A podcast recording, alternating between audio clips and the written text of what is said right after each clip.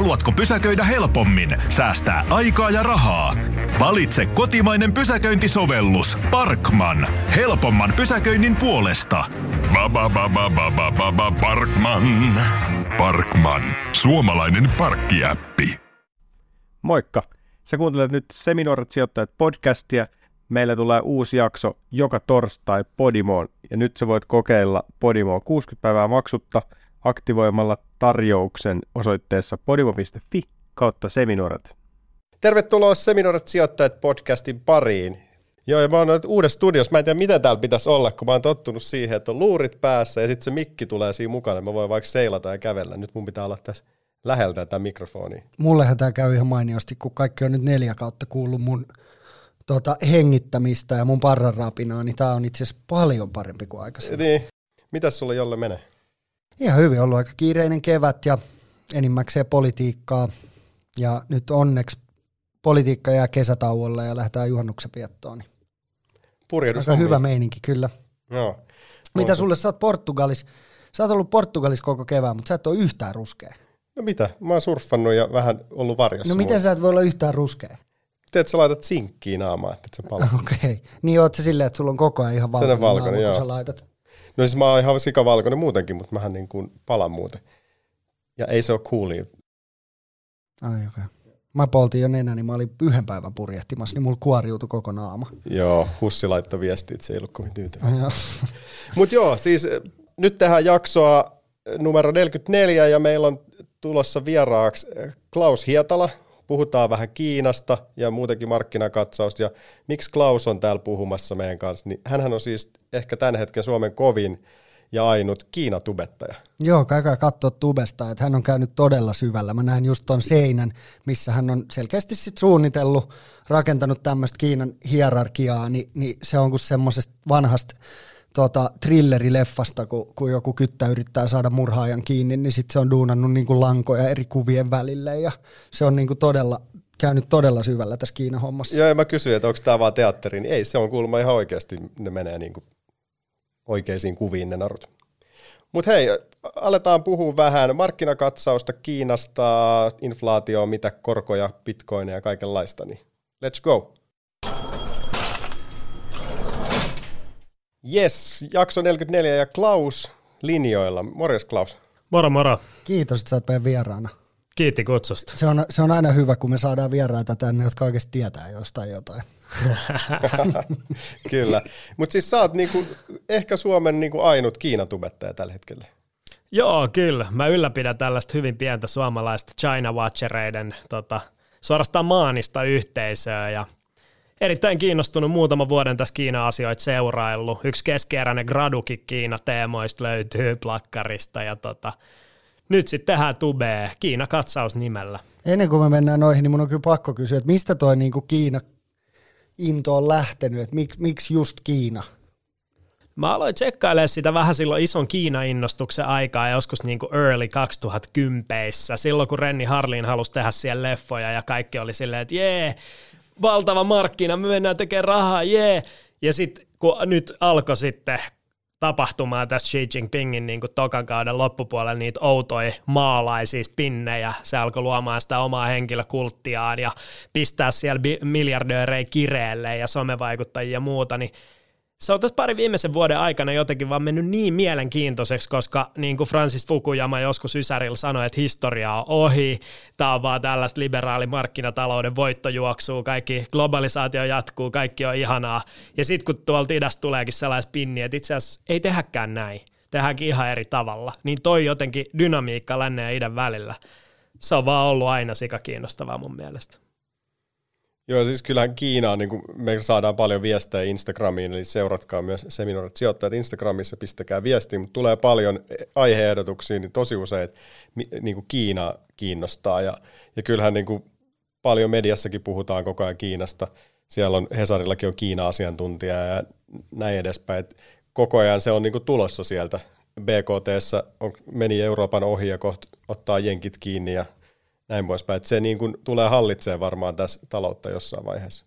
Jep, ja sikäli tosi vaikea teema, koska se on niin olennainen osa maailmankauppaa, viidesosa maailman väestöstä siellä, BKT on kasvanut 7-8 jälkeen 10 pinnasella vuositahdilla keskimäärin, mutta sitten samaan aikaan siellä tapahtuu paljon asioita, mistä, mitkä ei niinku vastaa ihan sellaista länsimaista vaikkapa ihmisoikeusstandardia. Me ollaan tosi varpailla, me halutaan tehdä sitä kauppaa, me halutaan olla hyvä, hyvä kumppani, mutta sitten samaan aikaan kaikki, me, me ei voida niinku kaikkea katsoa sormien läpi, että se tosi monelle niin kuin markkinatalouden toimijalle se on ollut hyvin vaikea paikka. Et nyt just kauppalehdessä on puhuttu siitä, että onko tämä kun puhutaan Venäjän riskistä, niin onko nyt sitten niinku Kiinan riski, mitä pitää alkaa laskea mukaan. Et jos miettii vaikka konetta, että 35 pinnaa niin kaupasta tehdään Kiinassa, niin, niin tota, ne on tosi isoja, isoja juttuja suomalaisenkin talouden kannalta kyllä. Niin, ja just toi Kiinan riski on tosi mielenkiintoinen siitä just, että et, et, mä, mä luulen, että Kiinaan lähtemisessä on jo nyt aika iso kynnys.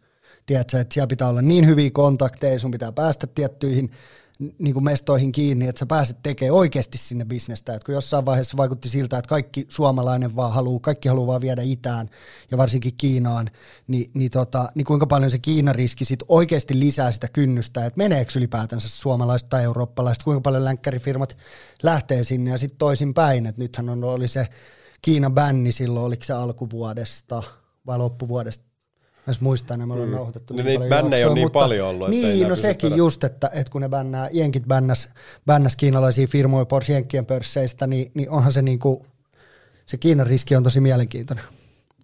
Niin ja siis nyt tämä niin puhutaan inflaatiosta tänään ja koroista sun muista, niin kyllähän Kiina on isossa roolissa näihin, niin pystyy vaikuttaa sillä omalla taloudella ja näillä tekemisillä myös.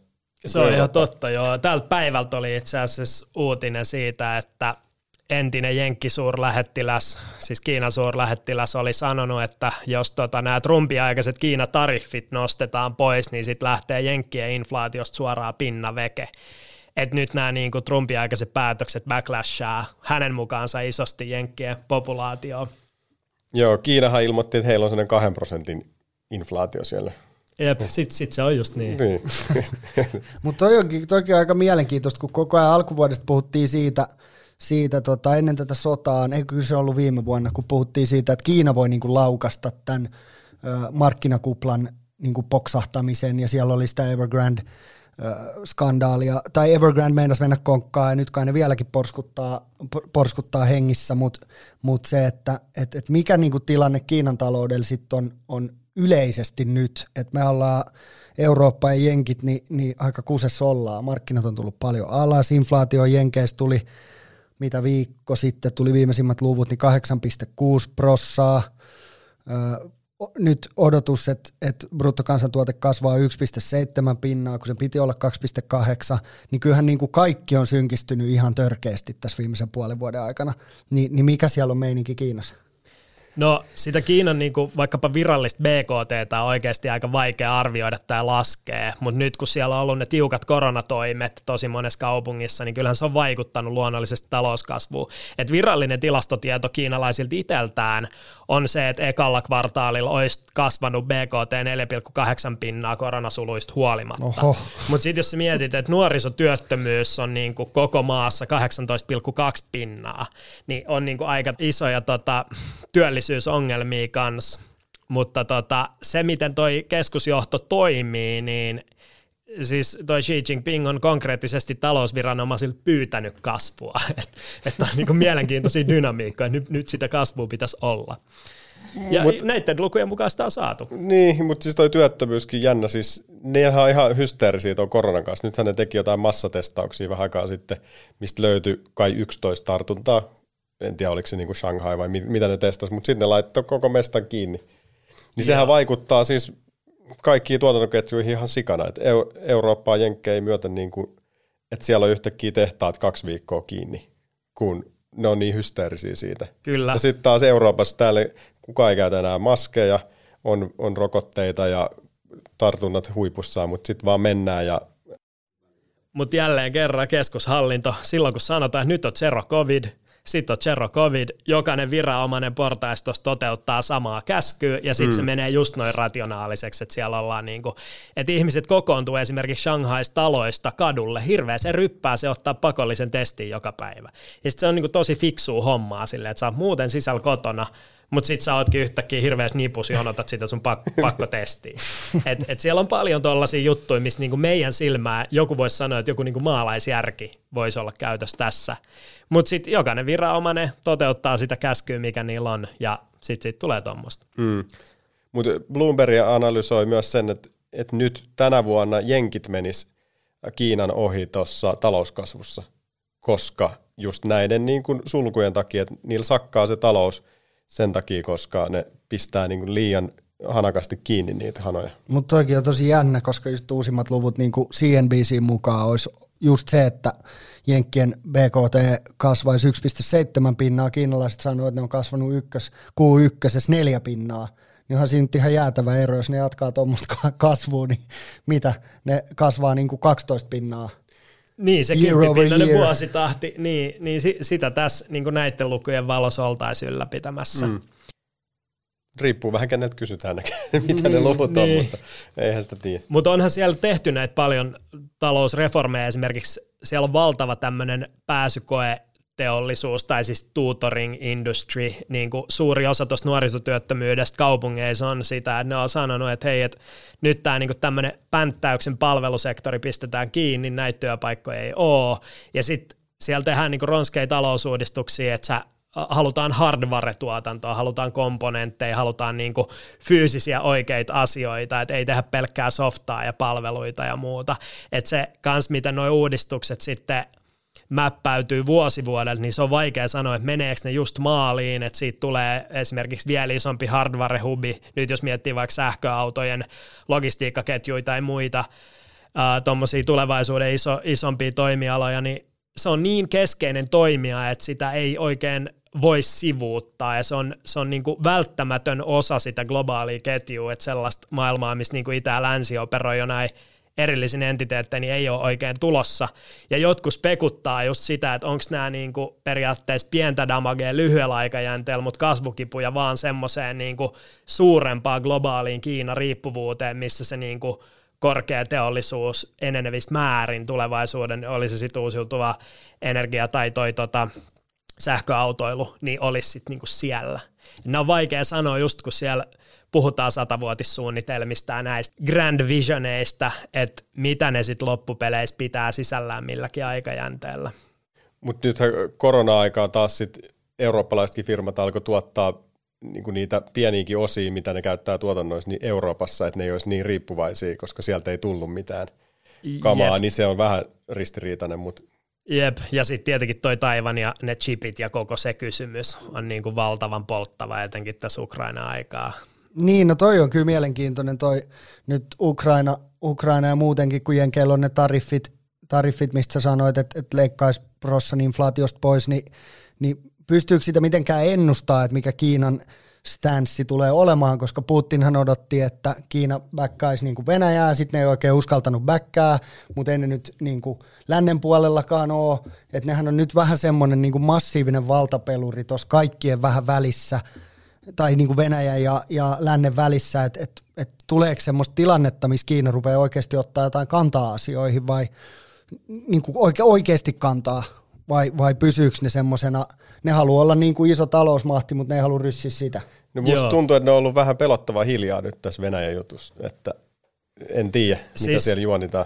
Niin, sitä Kiinaa tituleerataan nimellä äh, ultimaattinen reaalipoliittinen pragmatisti, eli ne katsoo suoraan siitä peliteoreettisesta näkökulmasta, että tässä saattaa olla niille hyvä energiakumppanuus tulevaisuuden kannalta, mutta siitä ei haluta antaa länteen sellaisia signaaleja, että me oltaisiin niin Venäjän puolella varsinaisesti, mutta kyllä jos katsoo vaikkapa kiinalaista mediaa, niin kyllä siellä on ollut hyvin paljon sellaista äh, diskurssia, että ei edes puhuta Venäjästä, vaan siitä, että tämä on niin kuin USAn vika kuitenkin koko juttu, ja he tällä ja tällä tavalla ovat aiheuttaneet tällaisen ketjureaktion, mistä nämä on sitten lieveilmiöitä. Et jos lukee vaikka Sinhua, mikä on toi tota Kiinan virallinen uutistoimisto, missä on muuten tälle Xi Jinpingille omistettu erillinen välilehti, aivan mahtava, Xe's Time.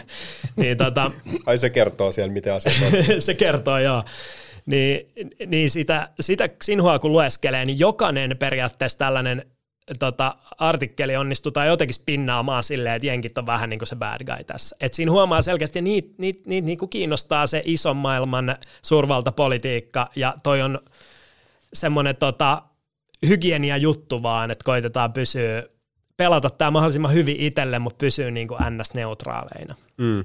Mites kun siellä on paljon firmoja Kiinassa ja Jenkeistä on firmoja, siellä on kone, nyt just luin Nurminen Logistics operoi nyt, ne veti ennen junalla kontteja Eurooppaan, Venäjä halki, nyt sattuneista syistä, niin ne on vaihtanut sitä reittiä, että ne tulee nyt niin kuin enemmän sieltä jostain Mongolia ja lähi läpi.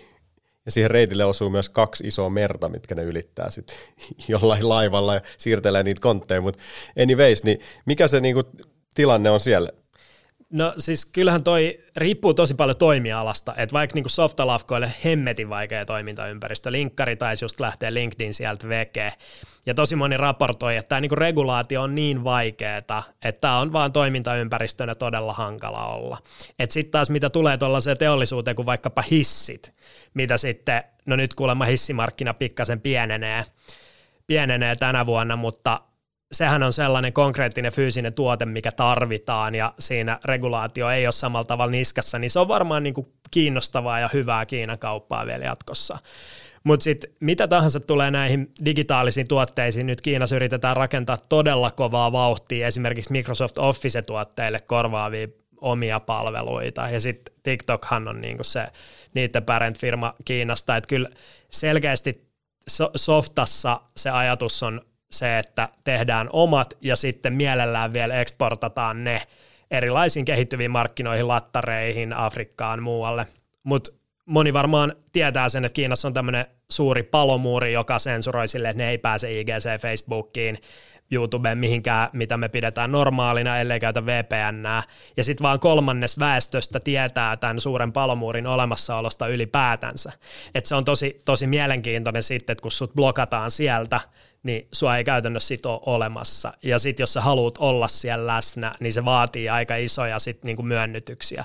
Ja nähtiinhän me tässä nyt vaikka Marimekko-keississä, että taisi tulla pienet backlashit, kun oli uigurikannanotto, että ei osteta puuvillaa alueilta Xinjiangista, joku tällainen, ja sitten yhtäkkiä sitä pitikin vähän pyörtää, kun sanottiin, että kaikki kaupat menee kiinni.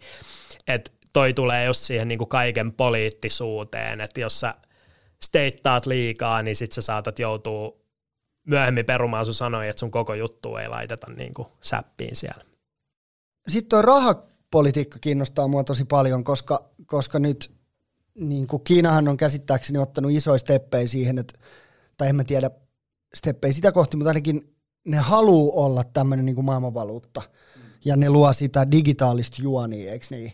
Niin, niin mitä siinä on tapahtunut viimeksi ja, ja onko niillä niinku mahdollisuutta ottaa dollarilta sitä niinku asemaa maailmanvaluuttana sun mielestä pitkällä aikavälillä, koska niistä tulee kuitenkin isoin talous, niistä tulee, kaikki tulee olemaan enemmän ja enemmän riippuvaisia Kiinasta tulevaisuudessa, niin onko siinä niinku chanceja, että et, et dollari menettää niinku asemansa tämmöisenä reserve currencynä?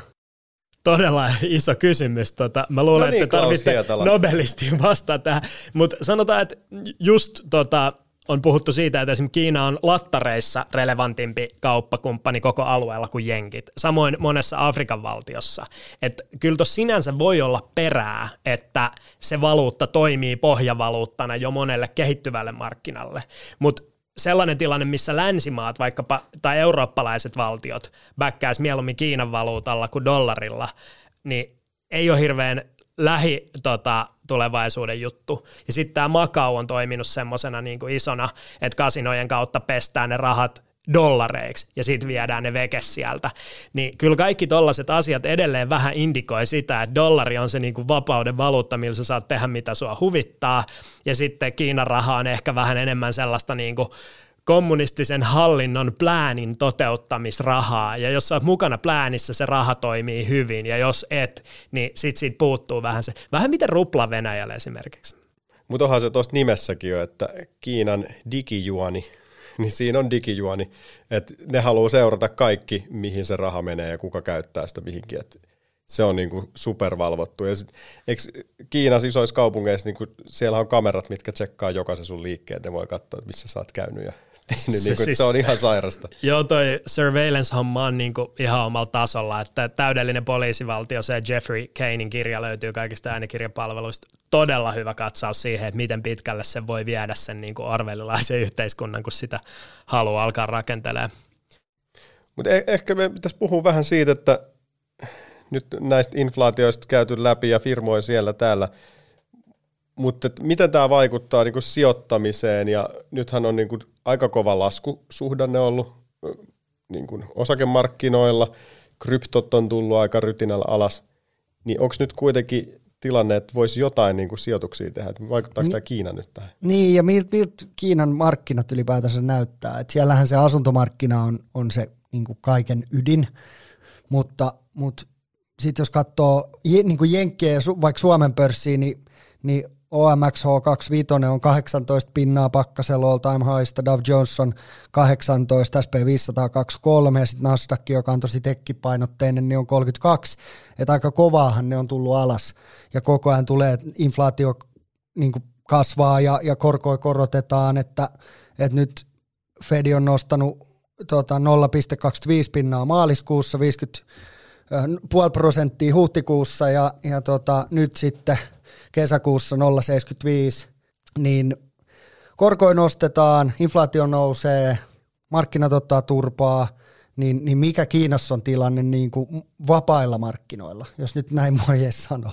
No, siellä on sitä niiden omaa pörssiä aika kovalla kädellä käyty läpi, että zombifirmoja on otettu sieltä irti ja sit huonosti pärjääviä firmoja. Et sikäli, jos on niin kuin joku ETF, jonka kautta pystyy suoraan sijoittamaan vaikka sinne Kiinan markkinaan, niin siinä voi olla aika paljon järkeäkin. Ja siinä monihan käyttää sitä strategiaa, että ne sijoittaa sitten niin länsimaisiin firmoihin johonkin Walmartiin, jolloin on siellä niin kuin hyvä footholdi. Mutta sitten taas mitä tulee niin kuin jenkkipörssissä kiinalaisiin firmoihin sijoittamiseen, nythän SCC esim. oli ehdottanut, että Weibo otettaisiin veke sieltä jenkkipörsseistä. Että kyllähän näitä kauppasodan elementtejä on tässä näkyvissä aika paljon, että karsitaan jenkkipörssistä kiinalaisia firmoja veke, ja sitten taas ja just esim. perusteella, että näiden niin nämä financial statementit ei ole luotettavia, niin ne ei niin kuin elä samoihin kirjanpidollisiin standardeihin kuin läntiset firmat ja muuta. Mutta tota, mä näen siinä kyllä lupausta, että jos me katsotaan noita numeroita, että sulla on viidennes, melkein viidennes maailman populaatiosta, BKT kasvaa kymppipinnan vuodessa, edelleen se väestö vaurastuu äärimmäisen nopeasti. Jos sä pääset jotenkin käsiksi siihen niiden sisämarkkinaan ja vaurastuu siinä mukana, niin mä uskon, että siinä on, siinä on mahdollisuuksia, mutta sitten siellä on näitä Evergrandeja joukossa sitten kans. Mutta tota, se on vähän, vähän ehkä erilainen taitolaji sijoittaa sinne, että siinä pitää käyttää tota, ehkä vähän insider-tietoa. Sitten mä katsoin esimerkiksi tuommoinen kuin asiabriefing.com, niillä on tuommoinen Introduction to Doing Business in China 2022, niin tällaisia niin että et sä joudut tekemään vähän hevimmän researchin, kun että pistät siihen perusindeksirahastoon ja odottelet, että tapahtuu hyviä asioita.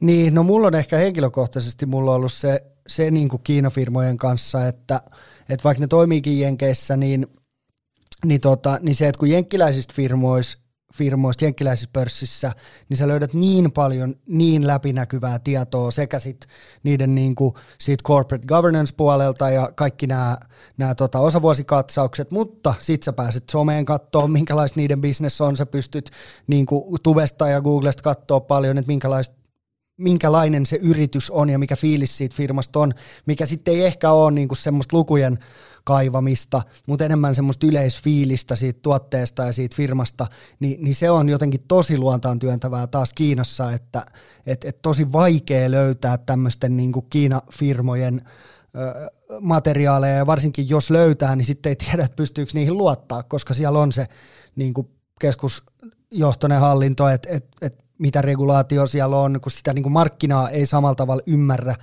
kuin, kuin Jenkkien markkinaa että jos tutkii suomalaisia ja jenkkifirmoja, niin tietää, että se on helvetin valvottuu, se on todella luotettavaa se tieto, mutta siinä ei ole mitään semmoisia kommervenkkejä.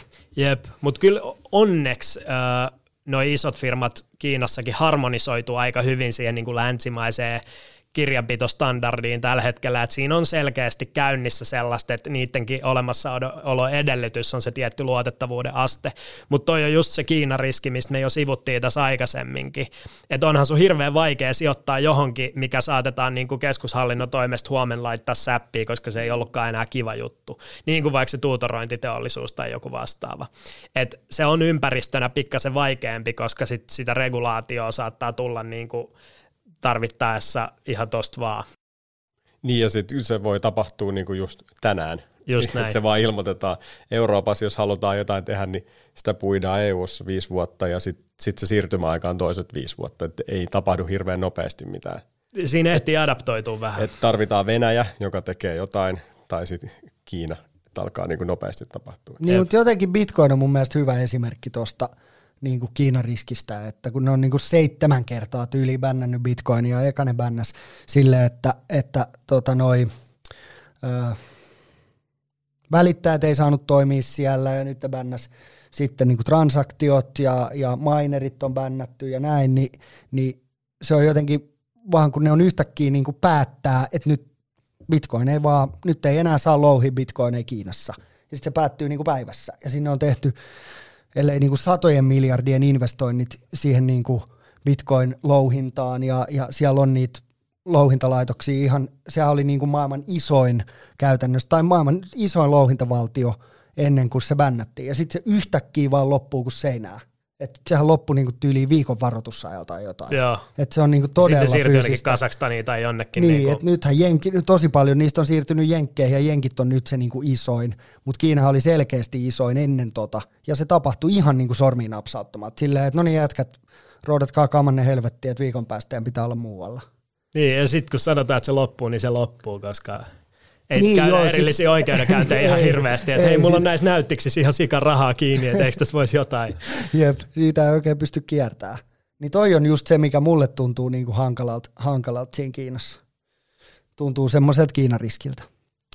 Mutta sitten se hyvin pitkälti on, mutta sitten just tämä, että sen kanssa on pakko osata ja oppia toimimaan, ja sitten siellä ollaan kyllä aika hyviä vetämään se semmoinen kortti, että jenkit pommittaa, me rakennetaan, me halutaan vaan tehdä diilejä, me halutaan vaan tehdä kauppaa.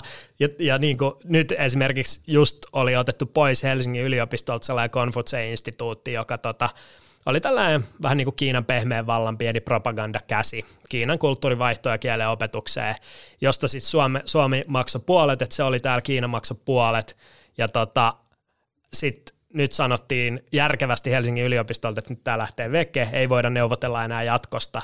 Mutta sieltä oli tullut signaali, että eikö me voitaisiin vähän vielä niinku puhua tästä ja näin.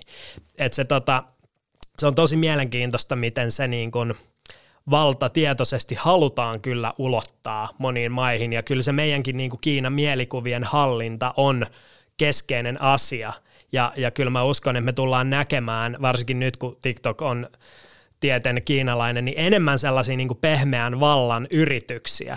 Mutta pehmeä valta on niin kuin mikä tahansa kuulius tai vastaava, että silloin kun sä sanot, että sulla on sitä, niin sit sulla ei ole sitä, ja se katoo heti, kun sä alat puhua siitä.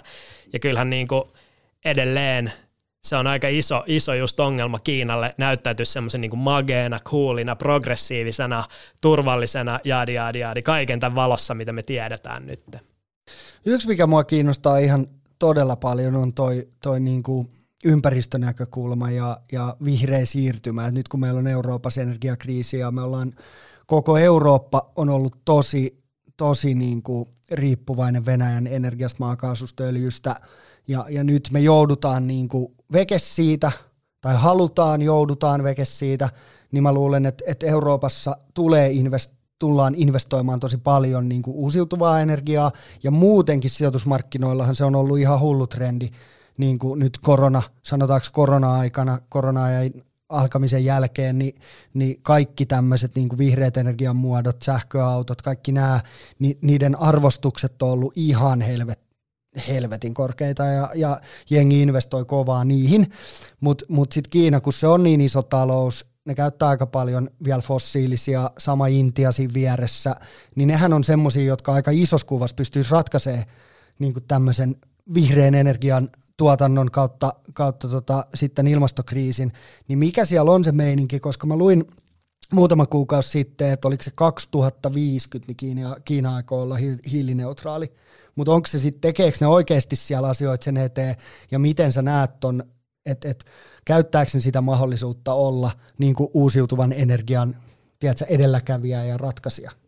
No mä sanoisin, että no tällä hetkellä ylipäätään teollisissa patenteissa ne on jo jenkkien ohi. Että kyllä siellä todella paljon tehdään ja ne vihreät tavoitteet on tosi eksplisiittisesti kommunikoitu, että ehdottomasti sitä tuotekehitystä, teknologista kehitystä on ihan hemmetin paljon. Mutta sitten se, että kun sun perusinfra on tietyllä tasolla, että sä oot niinku tullut rutiköyhästä tässä 30 vuoden aikana. On niin paljon sellaista niinku perusyksilön toimeentuloon liittyvää juttua, mistä pitää vielä huolehtia, mikä saattaa sitten kuitenkin mennä sen ympäristön edelle, tai siitä koituu päästöjä, kun nostetaan yksilön elintasoa. Et siinä on se valtava niinku vaurastumisen tuoma lisääntyvä kulutus ja sen kurominen umpeen sitten jollain kestävällä tavalla. Et mä sanoisin, että se niinku teknologinen kehitys isolta osalta monessakin teknologiahaaras on todella olemassa, olemassa, sitä tutkimusta tehdään, teollisuutta on, kapasiteettia tuottaa on, kapasiteettia viedä näitä tota, uusiutuvaa energian sen tuottamiseen tarvittavia juttuja, niin kuin varmasti on, mutta sitten vaan se väestön skaala ja se, että se edelleenkään ei ole niin kuin elinstandardeiltaan skaalalla sellaista, mihin me ollaan totuttu, että kyllä, kyllä se niin kuin, No kaikillahan tuntuu olevan joku hiilineutraalisuus tai jopa negatiivisuustavoite tänä päivänä ja se on vähän pakko olla, paitsi ehkä venäläisillä, mutta se, että miten toi käytännössä tulee toteutumaan, niin hyvin vaikea sanoa, että kyllähän, kyllähän tota, Kiina, siitä pidetään tietynlaisena suunnannäyttäjänä sellaisessa kunnianhimoisessa ilmastopolitiikassa, missä niin kuin ylhäältä alas kommunikoidaan, että nyt me oikeasti tehdään juttuja. Mutta hirveän vaikea sanoa sitten, että ää, mikä se lopputulema tulee olemaan sen neutraalisuustavoitteen suhteen tai sen suhteen, että jäädäänkö me esimerkiksi niin kuin energiatalouksina altavastaajiksi suhteessa siihen, että me ollaan niin kuin alikehittyneempiä vaikkapa uusiutuvan energian käytön kanssa täällä. Hirveän vaikea sanoa.